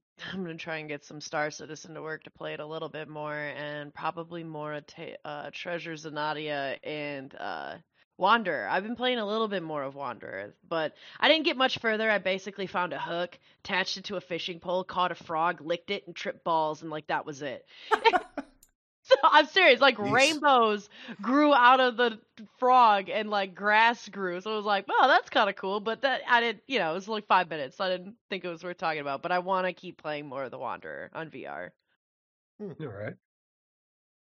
Um, Songs of Conquest, I think, is coming out May 5th. Oh yeah, that's hype, dude. Yeah, that's looking pretty good. So I don't know. Maybe I'll check that out. But I, I really do want to play some Sea of Thieves, and I know I say that every week. And I realized um, that I've I don't know how long it's been like this, but I have been on invisible on Steam, so people can't see what I'm playing um, or when I'm playing. So I will have to fix that. Uh, but I'll also I'll just have to post something too. I just really got to put the effort out and try to uh, get something going. Um, so yeah, some Sea of Thieves, maybe some Back 4 Blood, and probably something new. It is kind of weird with Sea of Thieves right now because they've got this whole tie-in with Pirates of the Caribbean, you know, like front and center. So there's Johnny Depp's likeness like all over this game, which is just kind of weird considering everything that's going on now with the trial, I, which I have not been following. I've been like actively avoiding it. Dude, it's so weird in your country that you can like you can have like this media circ like cameras are allowed in the courtroom and it makes it like this media circus before a ver- verdict has been read, right? It's yeah, it's these really high profile cases. Yeah, it's like it's like a soap opera or something, man, or like a you know like an HBO like dramatic series. It's just ridiculous. Yeah, that's nothing all I says see uh, on YouTube. yeah, nothing says liberty and fairness like turning it into a reality TV show. So Exactly. It's so weird. Everyone's talking about it. I hear it on the radio. I'm like, man, you can't you shouldn't be able to you know, after the court is settled, that's the time to like go through everything and make fun of it, talk about it. But while it's going on, it's so weird. Mm-hmm. Yeah, it's crazy. they don't care. Just be sure to hit like and subscribe. That's all it is. Yep. Yeah. Uh, I'll be playing uh, Amber Heard and Johnny Depp on YouTube next week. I'll be catching up on all the things. So Jesus. I'll be playing. It is gossip. All right. Well, that's a wrap. Nobody knows how to end the show without Emilio here. Nope. Uh, so you know, fumbling titties, I guess. Fumbling titties. Also, I don't have an outro, so that's happening. All right, so I guess we'll just cut it right here. No outro music. Cut it. Nice. Click.